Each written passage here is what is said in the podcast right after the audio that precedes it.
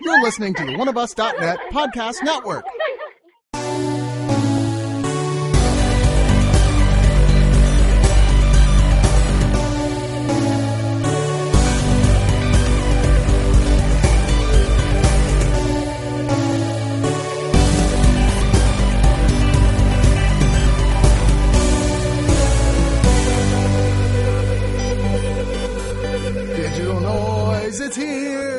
Exciting. It's newish, sorta. We're reviewing other things. Oh, is this going to be our musical episode? No, it's not. Okay, good, because I hate those. Well, we do have a musical to talk about this week. Uh, do we? Yeah. is, is it really a musical? I mean, it's got musical parts. I mean, I hated it like it was a musical, so I guess it Oh, fits. We're going to have some contention then. uh, we're, of course, the show that reviews home release Blu-rays and DVDs. I'm Chris. Reviews? No, not yet. Oh, okay, It's your, sorry. it's your name part. Oh, uh, Joe. Joe. And uh, before we get started, just want to let you know if you go to the actual page itself, you'll see a bunch of pictures of all the things that we are reviewing this week. The the images from the the actual covers of the Blu-rays and DVDs. If you click on those, they will bring you to an Amazon.com buy page. If you buy that item from said page, starting from one of our links, we get a nice little kickback, which is extremely helpful because running this site and even the show alone is really time consuming and expensive. So all of your support helps. But that's not the only thing. Let's say you're going to get a new um, diamond encrusted uh, cat bowl. Okay, I you need to stop looking at my Amazon wish list. Assuming that there is one on Amazon or anything like that, or whatever it is that you're trying to buy on Amazon, if you start from one of our links and then buy it from there, we still get a kickback on whatever that item is. So we would really appreciate it if you would do that. As well, please become a subscriber. Once again, the number one way you can support this site and keep it going. Can't emphasize enough this isn't like an 80 hour a week job and we really could use all the opportunities to keep it going as possible and a very expensive one as well. Anyway, with that being said, let's, and with no further ado, let's go on to the. My name is Joe. No, the other thing. Oh, The, oh, giveaway. No, no, no, that we don't do that anymore. Oh, then I'm lost. Reviews. Oh, yeah, that thing. and we're going to start off with a um, a film. No, that doesn't seem accurate. Let's see. Uh, a, a span of time. a span of time we sent, spent watching a disc that got put into our Blu-ray players, which is called Enter the Warrior's Gate, or if you saw it in another country other than America, it may have been just called The Warrior's Gate. This is a Ch- Chinese French 2016 film, despite the fact it's all in English. Yeah. that is okay. So you remember that Jackie Chan movie? Was it The Forbidden Kingdom? Well, it's like that, but really bad. Well, so essentially, it takes the time-honored tradition of a white kid being propelled into mystical China and then saving the day, Yeah, uh, like really proving that he's better at everything than Asian people. kind of like like the Dragon Ball movie. I, I did not ever yeah, the same formula, that. basically. Yeah, I mean, and a little bit of Last Starfighter thrown in there, you Mm-hmm. know, as well. I mean, because the idea is this teenage kid, um, uh, Uriah Shelton. Man, some poor fucking kid. His parents named him Uriah. What the fuck is that? Uh, who is, you might know him from Girl Meets World if you're of the type of age to watch such. Oh, that's who he is. Shut up, Jeff. No, I have seen didn't. Girl Meets World. Did you see the episode with him? I did not. Well, there you oh, go. man. Uh, he is a uh, younger teen, and he's really obsessed with playing this online video fantasy video game. And he's like the best of the best. Everybody, Where, apparently, you have to program your own uh, character models as well as actions. yeah, with, and are with enormous detail. Yes. but uh, even his little fat friend is like, "Oh, you're the best there is." I mean, he's so good at it. And meanwhile, the the Asian guy who runs the local Asian knickknack store Mm-hmm. that he sometimes helps out in gives him this giant fucking urn. No clue how he got it home. Oh, the, an urn that has been in his family for hundreds of years. Inexplicably, just as here, here, take it. And uh, this transports him to the other world where he is a foretold kung fu warrior, despite not actually knowing any kung fu. But surprisingly, well, not surprisingly, but uh, like surprisingly, if this was real, getting by pretty damn competently against people who've been training their entire lives. Yeah, Trying to surprisingly. save a princess who in real life is like 22 years older than he is, by the way. Right, but well, yeah, whatever. uh, played by I think it was Nini, and then fighting against an evil um, warrior guy, Arun the Cruel, played by Dave Bautista, who it must have been between Guardian of the Galaxy's movies and looking for a paycheck. I honestly think that this was uh, Bautista's approach. It is kind of like, well, I haven't played Drax in like a month. I need to stay on top of my game, so I'm going to Yeah. be like the the slightly quippy, buff, uh, stabby guy. Yeah, this was just him working out Yeah. to make sure he's in shape to play Drax Because there, there's nothing here you haven't seen before and done better, even in terrible movies. Yes. I mean, this is is garbage of the lowest order. It really is. There's there's nothing here worth anyone's time. Not martial arts sequences, No. of which there are very few that would even qualify as martial arts sequences. True. I mean, at its best, there's a few things that lead absolutely nowhere that kind of feel like some of the, the stuff you've seen in much better wushu films. Yeah. Well, I did like that uh, the the wizard in, in ancient magical China uh, is real fond of 20th century European hats. That is true. Uh, in fact, that might be giving away too much. No, that's no. There's no connection. Francis, N- how do you say that? Is Yeah. it N- Yeah. NG? I don't want to fuck it up because I seem like a real asshole. a very well known Hong Kong actor and director um, who was in like Young and Dangerous and Once Upon a Time in Triad Society and The Mission.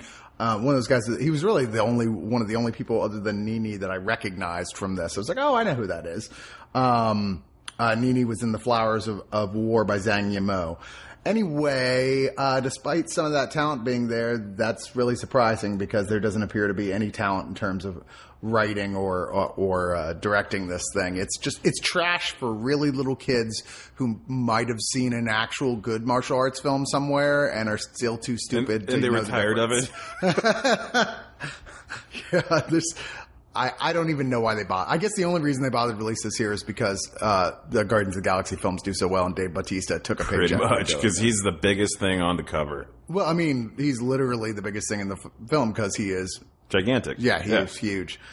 Uh, audio commentary with the director. I'll be shocked if anyone ever listens to that ever. Even be like the only people who like this movie like five years old, and they're damn sure not listening to the commentary. Uh, there's a ten minute making of.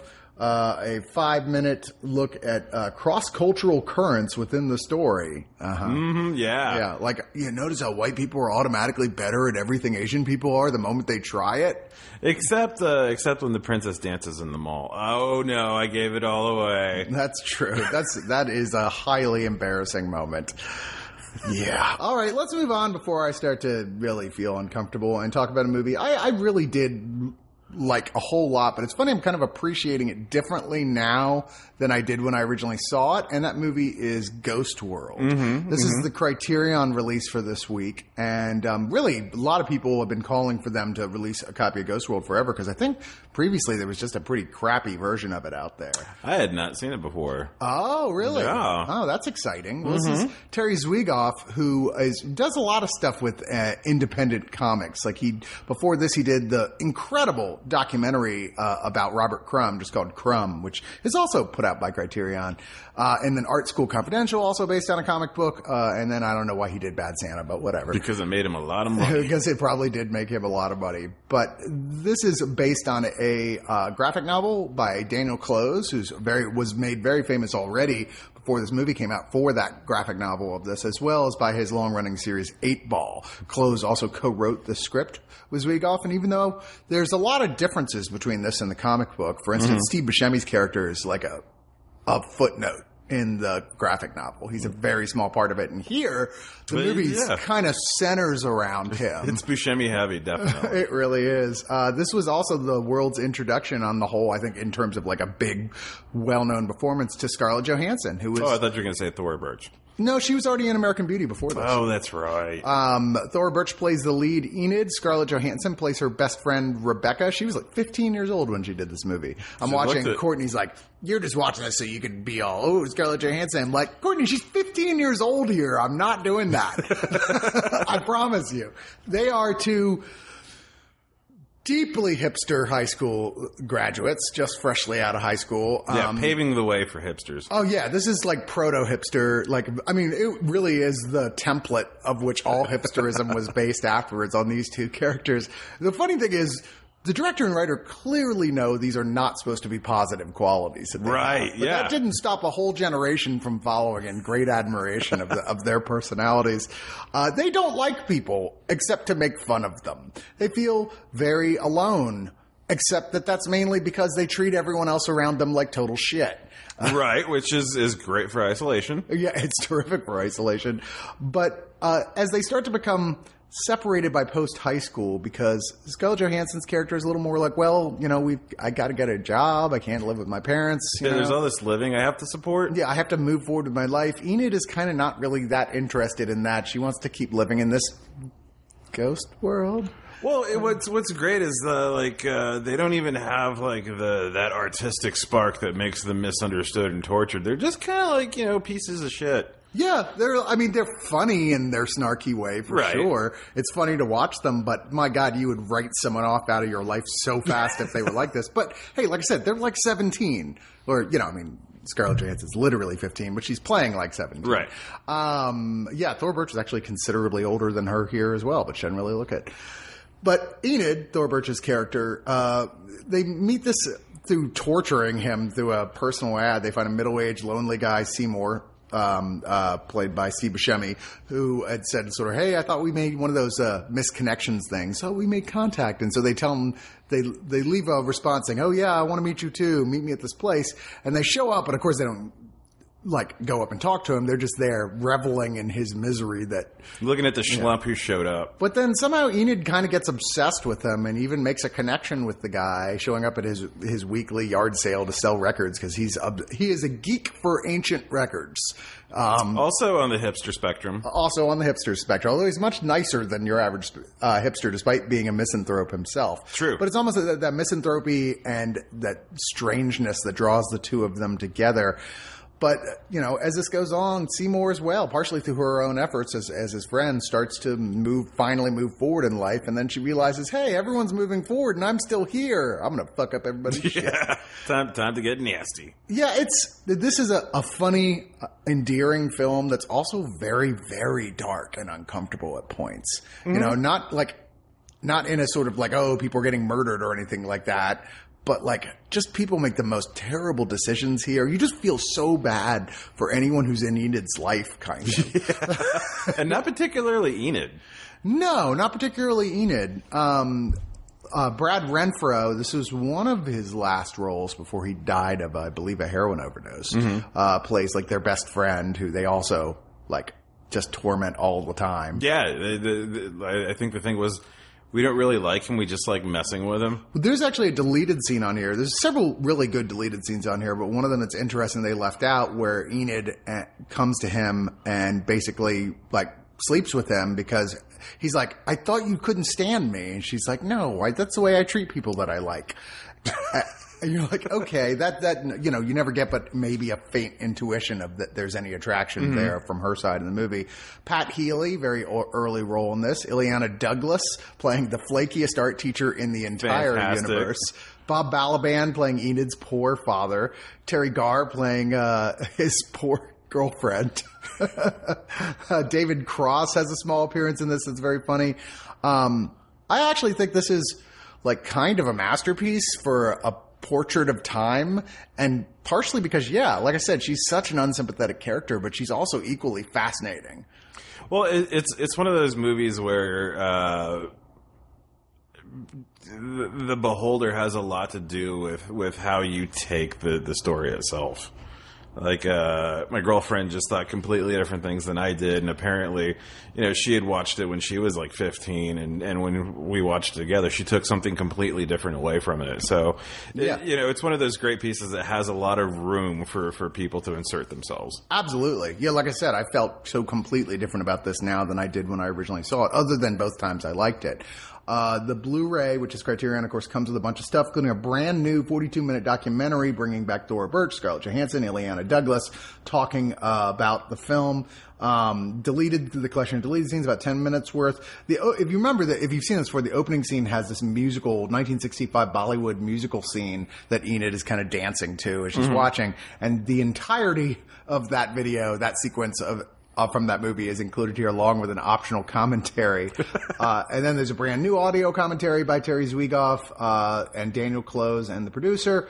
Um, a, one of the better booklets they put out for walkers lately. They've been doing leaflets, and this is an yeah. actual booklet. Nice. As well as a little mini comic that comes with a, one of the portions, the portion from the, the comic that actually dealt with Steve Buscemi's character, which, like I said, is very small in the original one, as well as a little follow up It's like, where are they now? With a bunch of like, you know, but like a clue version where it's like, well, maybe that's not how it happened. Maybe this is how it happened. But then in the end, uh, the two main characters show up and are like, "What are you doing, you pretentious hack? Get out of here! None of that shit happened."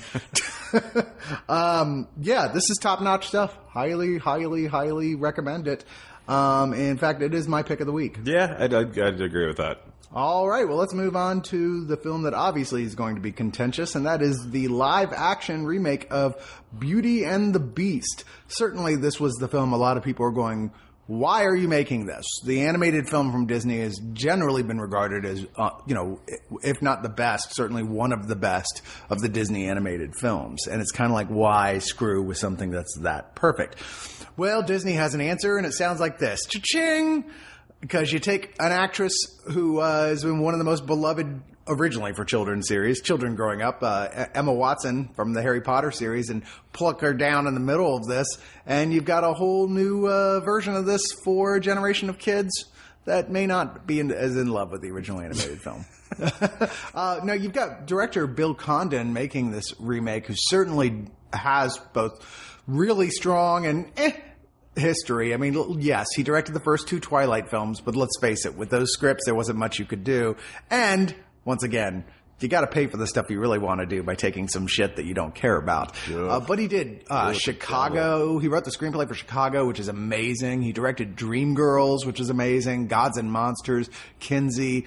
Um, he- excellent, excellent director. And I think he actually really does manage to bring something to this that while not unfamiliar, kind of reignites the passion I felt when I saw the animated cartoon for the first time.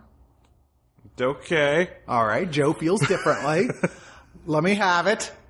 Uh, nobody was on top of their game except for the guy playing Gaston. Da- Uh, oh, uh, Luke Wilson. Yeah. Who was. Luke Wilson's one of those guys I'm always like, half the time I can't stand him, and the other half the time I was like, wow, this guy's good. He should be in better stuff. Yeah. And he's, he and Josh Gad is playing his, like, his clearly gay for him assistant. Well, uh, maybe, kind of. I don't know. That was also part of it because it kind of blurred it a bit. And Gad is a fantastic. I've seen him in Book of Mormon live. And Oh, he's, wow. he's fantastic. And this was this was nowhere close to what he can do. Well, no, I mean, like Josh Gad, I think is enormously talented, absolutely. But I think the two of them as a comedy team do some great stuff. Oh yeah, that I mean that. Other other than Gaston just being a, a straight up uh, dick, that was the other good part about it. yeah, you know, I mean, that is kind of the point, I guess. Though you're not going to have like this rewritten version of Gaston that actually it turns out he was right the whole time, and everybody that would have been that would have been something. They're, they're, they're going to do a Grendel type version of this where it's like, like, yeah, it turns out Beauty and the Beast, real dickheads. Yup, They're pretty much like the two main characters from Ghost World. um, I, I personally, like I said, I, I did like this. I, people complained about the singing. I really don't see the problem. I mean, no, she's not a Broadway quality singer, but you know, if she was doing karaoke in a room with you, everyone would applaud and go, "Damn, girl, you belted that shit out." She's pretty good. She's just not, I guess, as good as people were going into this thinking she had to be. Well, maybe they didn't auto tune as much as they could have. I mean, she certainly has a very different singing style than the actress who originally voiced the character in the cartoon, which is much more Broadway. Well, it's because Emma Watson was was throat singing and she wasn't actually classically. no, I'm not. I'm not joking. Really? You sing from your throat, you can sound more impressive, but it takes a huge toll on your throat, Hmm. and it's not true diaphragm singing. okay. So yeah, that's I- one thing. Another thing was, for fuck's sake, I understand that you're trying to make it a feature length movie as opposed to the much shorter animated. But guys, brevity. Like they got it. They figured it out. There's like there's only so much you can say about Stockholm syndrome to glamorize it before people get bored. It is 129 minutes, which is really long for a film that's clearly pointed at children. Yeah.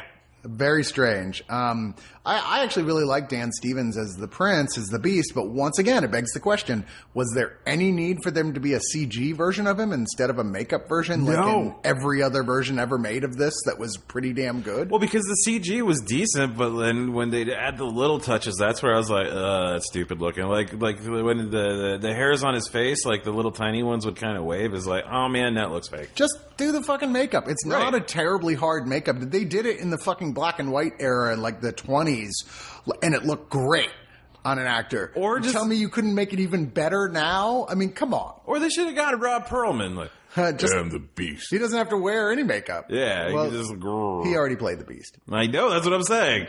What you- but make this the continuation of the Linda Hamilton, Ron Perlman. Yeah, except just him. He's the only continuity. I, I really like Dan Stevens actor. I think he acts through that CG reasonably well. I mean, he's no um, what's his name who played Gollum. Uh, the Gollum guy. the you know Andy Serkis. He's no Andy Serkis, who is I think hands down the best like mocap actor around. As you'll you will all be confirmed by when you see War of the Planet of the Apes coming up soon. But um, I mean, I, like I said, I liked it overall. I thought some of the other characters were more forgettable than they were in the cartoon. You've got Ian, Ewan McGregor as Lumiere, Stanley Tucci as Ma- Mastro, Maestro Cadenza, Ian McKellen as Cogsworth, Emma Thompson as Mrs. Potts. Uh, I mean, they definitely front loaded it with talent. yeah, I just you know, it's it's one of the things. There's so much CG, You're still keep going. Well, then why is this a live action movie? What's the point? if so much of it is CG. Uh, Gugu Mbatha Raw, Audra McDonald, uh, Nathan Mack. There's, I mean, there's a lot of talent in this thing. And like I said, I, I, I personally really did enjoy this, but it's been a while since I've seen the animated version too. Maybe that would have hurt it if I had watched that more recently Maybe. Probably even, but I, I still find this to be a solid watch. Um, there is uh, Disney tends to put out these things when they care about them at all, a lot of extra features, and there are quite a few here, uh, including the a uh, 13 and a half minute table read, basically with in, that includes music, singing, and dancing, and then still artwork and scenes from the film interspersed. There's a 27 minute general making of. Uh, there's the woman behind Be- Beauty and the Beast, the wom- woman behind Beauty and the Beast, with Emma Watson talk- talking about Hurls Bell and uh, looking at several of the, the other women in this. From song to screen, making the musical sequences. There's an extended version of the song "Days in the Sun" with an introduction by the director. Six and a half minutes of deleted scenes. Um, Celine Dion. Fuck talking about her uh, performance in the animated version, uh, the actual, I don't know why that's here. uh, Her talking about like, if she want, deciding if she wanted to perform here, who cares? Um, a music video by Ariana Grande and John Legend, uh, making of this, that music video, and then one of those karaoke carousel things here. Yeah. Yeah. Yeah. Uh, the company that I worked for uh, did a lot of cross promotion with Beauty and the Beast and sponsored a huge media blitz. Really glad I don't work there anymore, so I never have to see those stupid posters around the office. Well, our next film is going in back to Hong Kong, and this is uh, the first film we've had in a little while that's come over here from legendary director uh, Ringo Lam, who's probably known by many for City on Fire, Yeah. which is the film Tarantino. I'm not going to say ripped off because he didn't, but borrowed very heavily for for for the film Reservoir Dogs. Uh, but Ringo Lam, of course, worked early in Chow Yun Fat's career with him on several movies. Um, and went on to do several of the more influential films to come out of Hong Kong in the late 80s and the 90s, like uh, Prison on Fire, School on Fire. Shit on okay, Fire. a lot of films on fire, to be fair, a lot. Twin Dragons, Full Contact, Wait, what's the name of this again? it's called Sky on Fire. Okay. Uh, hmm.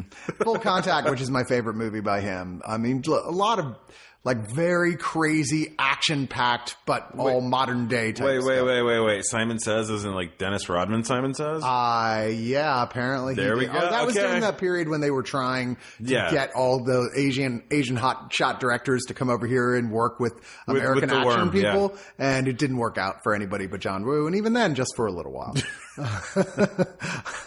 um, this is, I mean, it's not Ringo Lam's best by any stretch of the imagination, but I think there's a lot more going on here to keep your attention and to have fun with in an action movie sense than there have been in uh, almost any of the recent lot, like modern day Hong Kong action films we've reviewed.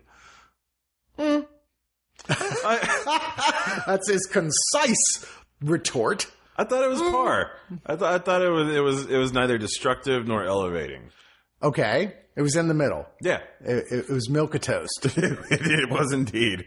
Uh, now, if you're going to ask me what the story is here, well, for Yeah, fuck's good luck. sakes, it's one of those where you're like, okay, you can kind of follow it as it's going along, sort of, but there's so many subplots. It's, I, it would be impossible for me to really tell you everything that was involved here yet. It has something to do with uh, a evil medical pharmaceutical company that d- wants to keep a new technology to themselves and other people don't. And some people are dying of cancer and they're trying to save it. And then people are switching sides and working to the company to helping out cancer people. And then lots and lots of shit blowing up and traffic cars exploding and motorcycles getting swept off the road Riveting hospital scenes. people being well, much more riveting than three. That is for sure. Did you watch that one with me? I don't think so. Oh god, Bruh.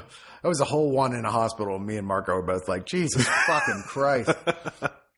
Uh, I mean, yeah, once again, as somebody else said, not exactly a model of narrative clarity, but I think it was one of those that like, it was just slicker done than a lot of the ones I've seen lately and a lot more, a lot faster to get back to the action than a lot of these, which tend to have gotten a little too heavy of late with the acting as if their plot means anything, which, you know, there are uh, some that do, but there's way too many B action movies that try and they're way too pretentious about you know Right. anybody caring about the characters in them or anything.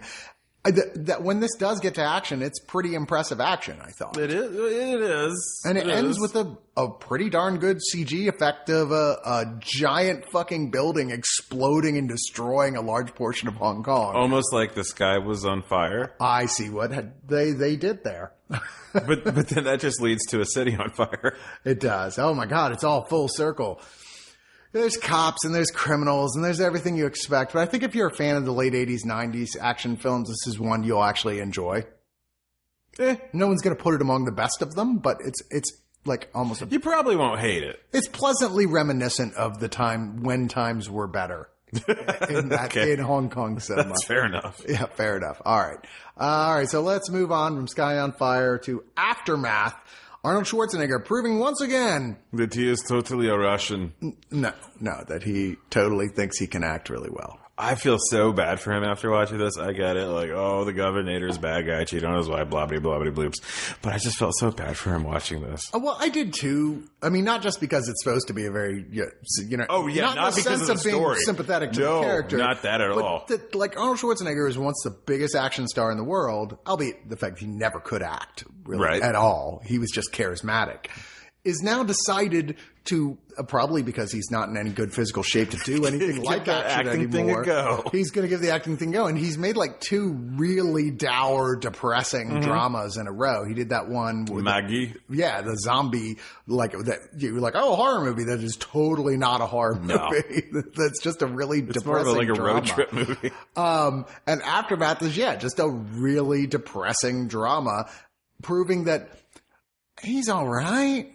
If he wasn't Arnold Schwarzenegger, never in a billion years would he have been cast in this role. No, Stephen Tobolowsky would have been this dude. or somebody, anybody with more of a career. It's just, dude, you know, I'm sure you're rich as fuck. You don't even need to act anymore.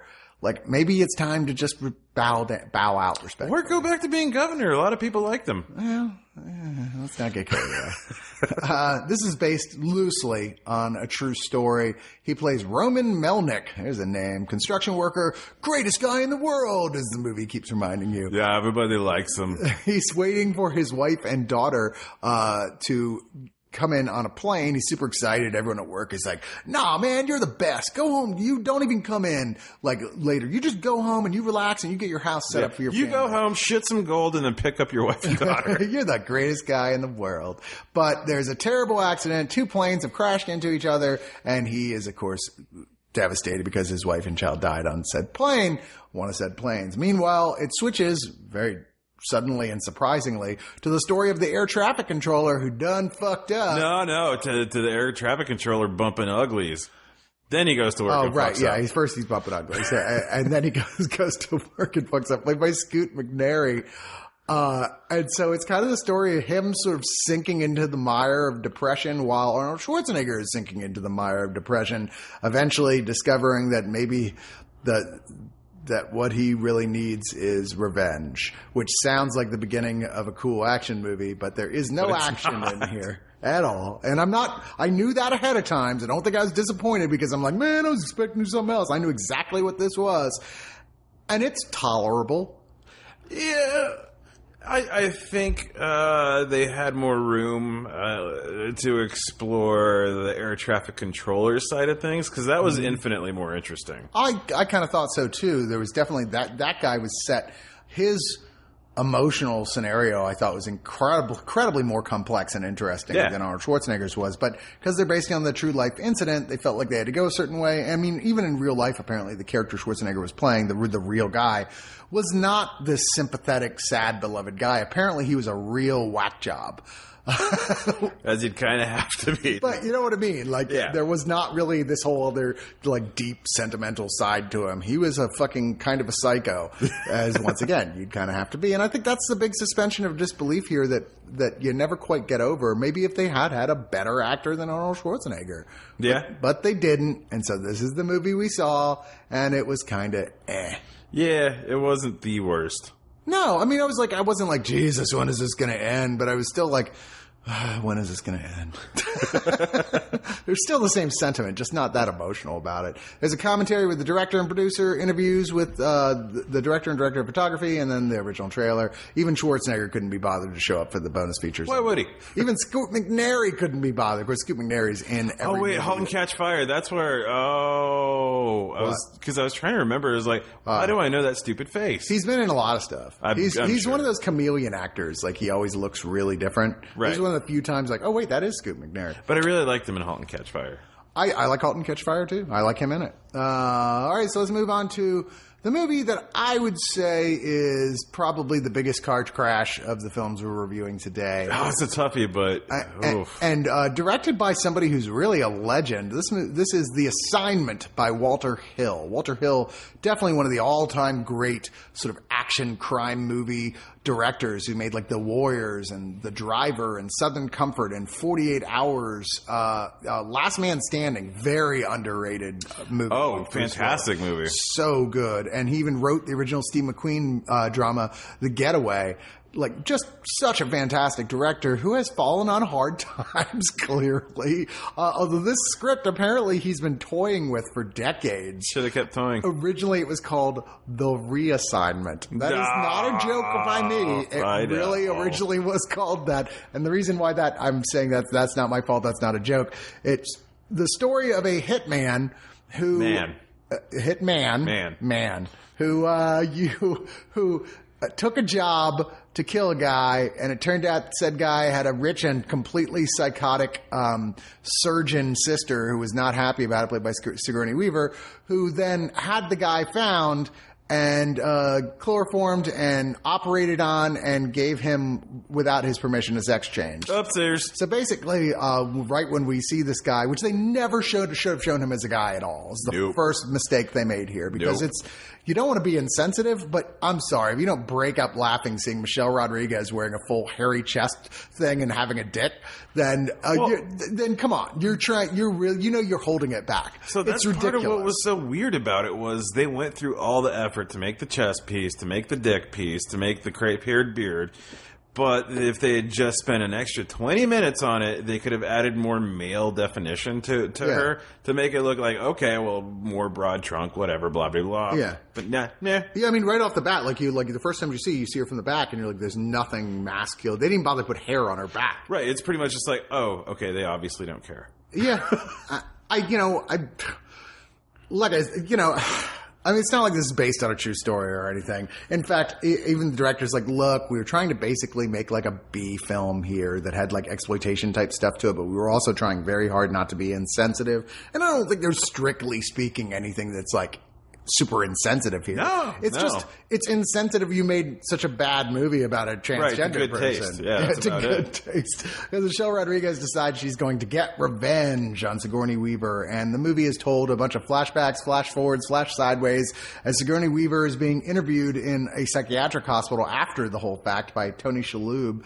uh, her doctor, and kind of fucking with him. Man, she's actually the most annoying character in this whole thing. Oh, Sigourney Weaver. Yeah, she's this Yeah. pretentious, like constantly quoting Shakespeare and stuff, and then going, "Oh, you probably don't know who that is, do you?" Well, it's kind of like if if uh, if Frasier were actually a capable human being. and a villain. Yeah, same thing. yeah, but Frasier doesn't like talk down to you to that level, you know. well, he, I'm sure he would if he was in prison. yeah, maybe so. Um, Anthony Paglia is in this for a little bit. Is like a mob guy.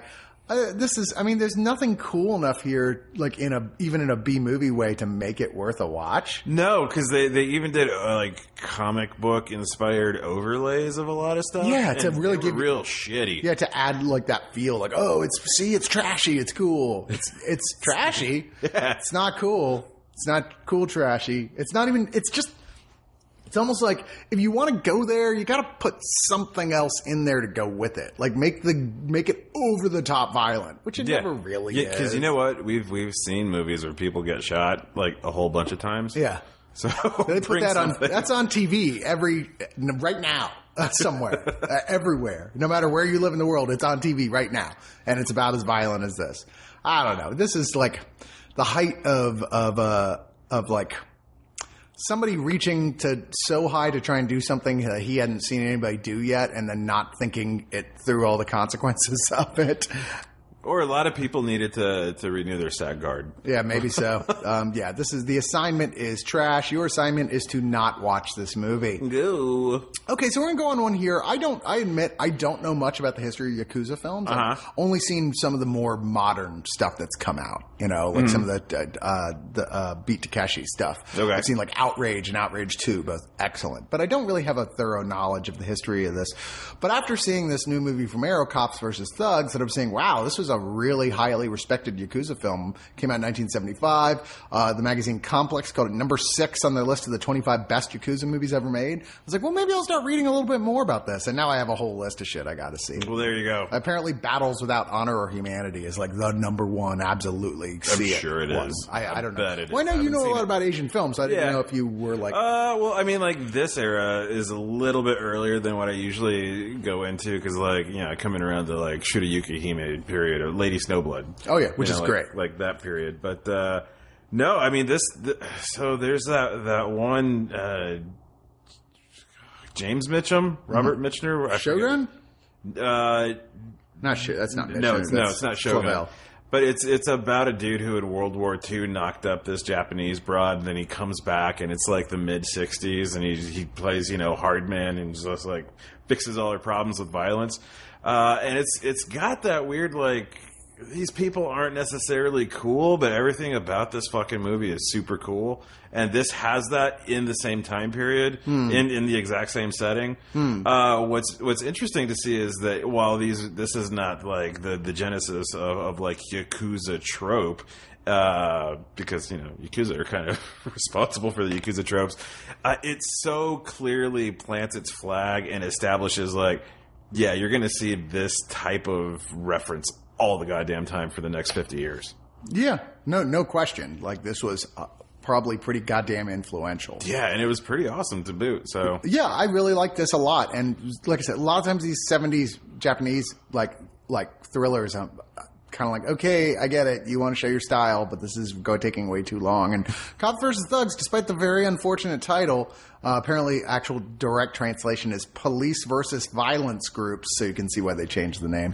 um, is is pretty cool. It's two yakuza families. You've got the Kawaii Kuwaiti who use who are politically connected, and they're kind of you know they're trying to go legit essentially by by buying politicians and mm-hmm. like trying to get all the, the construction contracts and stuff. And then you have the Ohara who have deals with the police that have been in line for a long time. It sounds like they've been around a lot longer and have kind of has more of the old school way of doing things and paying police to look the other way.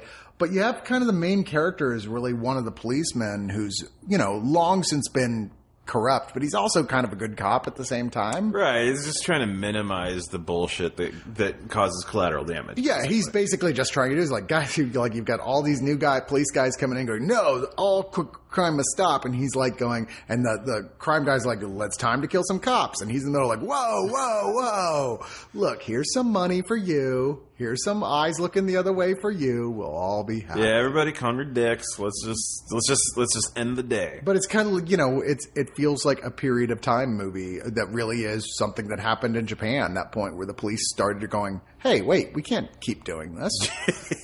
I mean, I have no idea to the degree to which things settled down and the corruption sets creeped back in today. But there was definitely a point in their history that there was a very active police are shutting down all of the yakuza period, and this feels like very much based on that.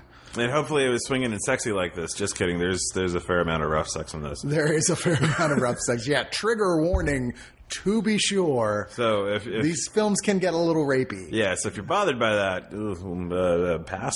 But, Yeah. uh, but if you're not, and I'm not saying you have to be into it. That's not what I'm saying. Oh Yeah, no, just just a warning that there is that sort of thing is going to be in, in in pretty much most of the fil- Japanese crime films in the seventies, and this one being no exception. but it. If you can deal with that, and it's always important to remember, it was a different period of time, literally. you know, then you've got a pretty goddamn solid film. And Arrow put in some nice extras in here, um, featuring a biographer of the the director. Uh, doing a special feature about him. Uh, there is a visual essay dealing with how the uh, in uh, the director Fuaka, you say it, Uh, Wakasaku, uh, Wakasuku, Saku. uh, so bad. Fukasaku. Okay, there you go. We'll go with what, what he said. But looking at how you know he, all his films deal with moral shades of gray, something like the like the definitely it feels like films like this deeply influenced the American films of the seventies as well because that was when that started. Yeah, America. like the grittiness and the like, oh. yeah, that whole your protagonists aren't always like the greatest guys in the world; they're often criminals. Um, there's behind the scenes footage for about five minutes. Uh, it- you know, it's not as big a package as you expect, but I imagine there's only so much stuff existent to even Right, put together yeah. for this. But yeah, if you're following in like a lot of the great like Japanese films Arrow's been putting out lately, this is another nice one to put into your collection. I would highly recommend it. Uh, Arrow also put out here, and we're going to end our show with it this week, a uh, nice little French drama that is weirdly reminiscent of American films in some way. It has the sort of like that old spooky house mixed with Clue feel to it. uh, a 1961 French drama called Spotlight on a Murderer by Georges Franju. Now, this is definitely for French film the equivalent of like trashy movie night. Would- Yeah. you know, I mean, it's not like a, a, a riveting classic, but it is fun. It's almost that trashiness with the. Uh, it's really hard for French people to make a totally trashy movie. I think that makes it kind of fascinating. I'll be real honest here. I was bored as piss with this. Uh-huh. And so, like, I, I noticed like this. This was not the movie for me when I kept like, oh, let me go check Gmail. Oh, hold on, refresh. No new messages. Yeah, it's hard to do that with a film that's subtitled, but you know, it's okay. Well, it, it motivated me. Um, uh, the director Georges Franju actually ended up making. Um, it, it was the film he made more or less right after his film that is considered an all-time classic, Eyes Without a Face. Although that, as well as one that was when made, was considered to be just kind of trashy, like a horror movie. But now it's considered to be one of the all-time greats. Um, I actually had fun with Spotlight on a Murderer, but you're right; it's very slow moving. The idea is this guy doesn't die he disappears. And we kind of we see what happens to him at the beginning of the movie. He goes into a secret panel and dies behind a secret panel in his huge house. But then all his family's called him by a lawyer said all right here's the deal. Like all you guys who don't like each other you're all hot, like will have your chance to inherit you know your portion of the estate which is like ginormous but the problem is the law says it's going to be like 10 years before you can actually get any money because we can't find the guy's body. So he's not legally dead for that long. uh, but y'all are responsible for taking care of the estate, which is fucking expensive. So they decide to turn it into a tourist attraction because it's a very old castle and build like this elaborate, you know, speaker and lights type thing talking about like old stories of like drama and intrigue that happened at the castle. Only problem is people are actually dying. Someone is taking Oh, out man. the family members one at a time. So it's like a mystery. Who's killing the family? And it's not the most riveting mystery in the world, to be sure, but some of them play out kind of cool. Eh. Just like, man, I'll tell you what's happening on my Gmail when I watch this. That was fascinating. Uh, you know, uh, I, I think this is going to be more of a curiosity for anybody who really enjoyed Eyes Without a Face than anything else. But yeah, it, it's a forgettable, but I found interesting little French, like, mystery drama that would have been better if it had some comedy injected into it. You know, I watched this, I was like, if you had put some funny in here, this could have been a pretty good film. Yeah, any sort of flavor. it doesn't have a lot of flavor. Great location, though, for sure. Oh yeah, okay, I'll, I'll give you that. But even then, you're like, okay, I saw that picture. Uh, there's about a 30 minute uh, French television piece uh, from 1960 documenting documenting the shoot of the film and then just the trailer. So, and a booklet that comes with this insert booklet.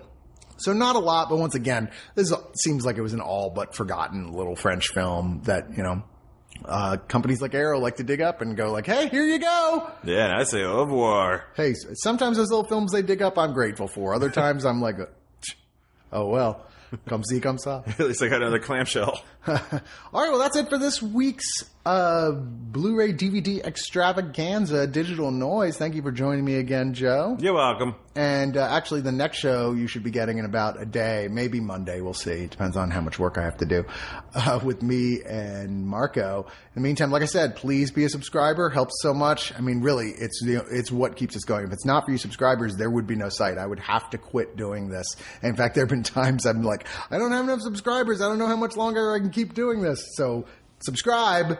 So you can keep me and all these guys talking into your lovely ear holes. Because quite frankly, the uh, Digital Noise live show, which is usually just like uh, people we meet at the bar when we try to tell them our, our feelings on movies, they don't care. They don't. They're so rude. Yeah, we rely on you guys who are less drunk than they are. So, and interested.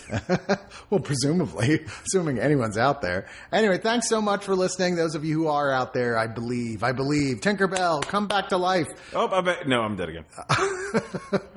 Thank you.